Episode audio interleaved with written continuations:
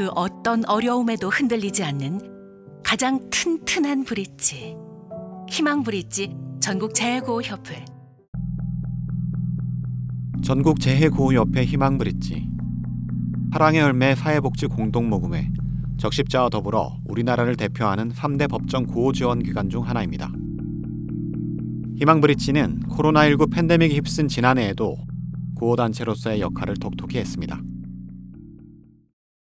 육십 년 가까이 현장에서 축적한 경험과 노하우는 최고의 구호 서비스를 제공할 수 있는 밑거름이 되어 왔습니다.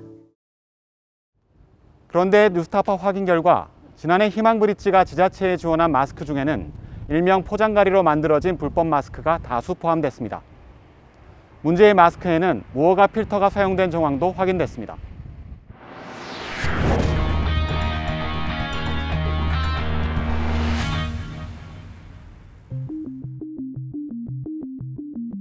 지난 일월 십사일 서울중앙지법, 불법 마스크를 유통 판매한 브로커 여덟 명과 판매업체 대표가 실형을 선고받았습니다.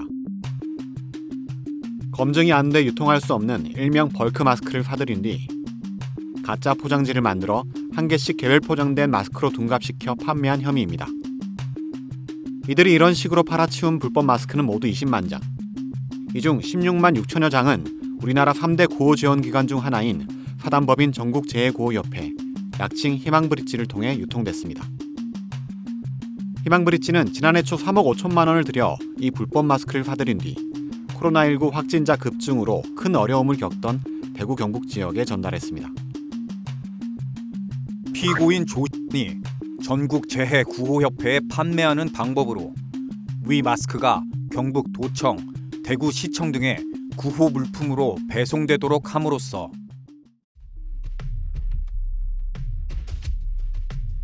취재진은 희망브릿지가 구매해 대구 경북 지역에 지원한 마스크의 포장지 사진을 확인해봤습니다. 마스크 포장지 하단에 이 마스크를 만든 회사의 이름이 인쇄돼 있습니다. 그런데 정작 마스크 이름을 인터넷에 검색하자 전혀 다른 회사의 이름이 등장합니다. 원래 이 회사가 만들어 파는 마스크는 삼십 개를 한 묶음으로 종이 상자에 담아 판매하는 제품인데 희망브릿지가 사들인 불법 마스크는 한 개씩 낱개 포장돼 있습니다. 가짜 포장지로 포장가리가 된 겁니다. 게다가 이 불법 마스크에 식약처가 사용을 금지한 필터가 사용된 정황도 확인됐습니다. 식품의약품안전처의 의약품 통합정보 시스템에서 불법 마스크를 제조한 K사의 이름을 검색해보니 지난해 사월 식약처가 원료에 문제가 있다는 이유로 이 회사가 생산, 유통한 마스크에 대해 회수 조치 결정을 내린 사실이 확인된 겁니다. 회수 조치된 마스크가 집중적으로 만들어진 때는 지난해 이월 말. 희망브릿지가 대구 경북 지역에 K사의 마스크를 전달한 삼월 초와 시점이 일치합니다. 확인 결과 이 마스크에 사용된 필터는 일명 나노필터, 식약처의 허가를 받지 않은 원료입니다. 다른 필터라는 게 뭐 어떤 건지가 확인이 된 건가요? 그 일명 나노, 나노필터입니다. 허가증상에 나와 있는 필터랑 다른 필터를 사용했으니까 일단 무조건 처분 대상이 되는 거죠.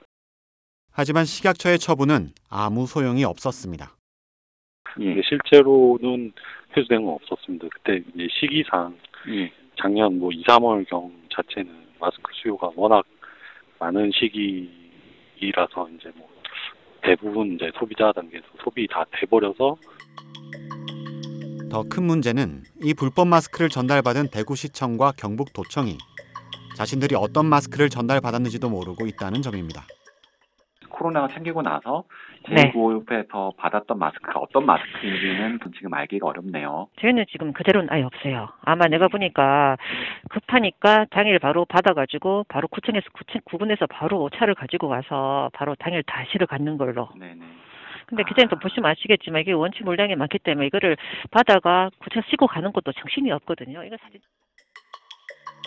뉴스타파 확인 결과 희망브릿지가 이 불법 마스크를 사들인 자금의 출처는 서울시가 낸 기부금이었습니다.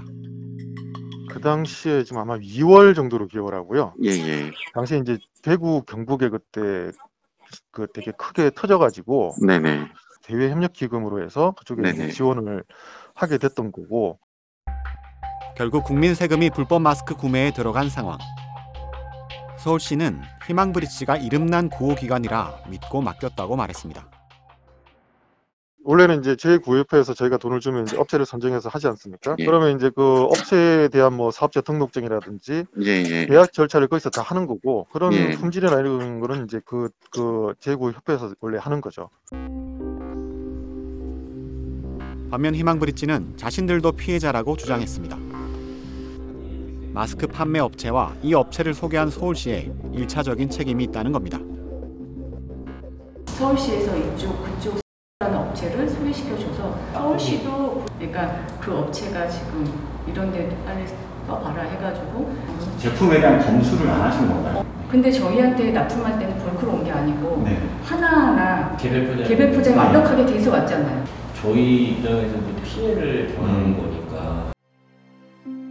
법원 판결에 따르면 불법 마스크를 희망브릿지에 납품한 브로커들은 한 장당 삼백삼십 원에 사들인 마스크를 희망브릿지에는 무려 여섯 배나 부풀린 장당 이천오십 원에 납품했습니다. 서울시와 희망브릿지, 지자체가 최소한의 검증도 없이 마구잡이로 일을 진행하는 사이 불법 불량 마스크가 시민들에게 전달된 것도 모자라 국민들이 낸 소중한 세금이 탕진된 겁니다. 뉴스타파는 마스크 구매 과정에서 희망브릿지와 한 보훈단체 사이에 벌어진 수상한 거래 행태를 이어서 보도할 예정입니다. 뉴스타파 조은일입니다.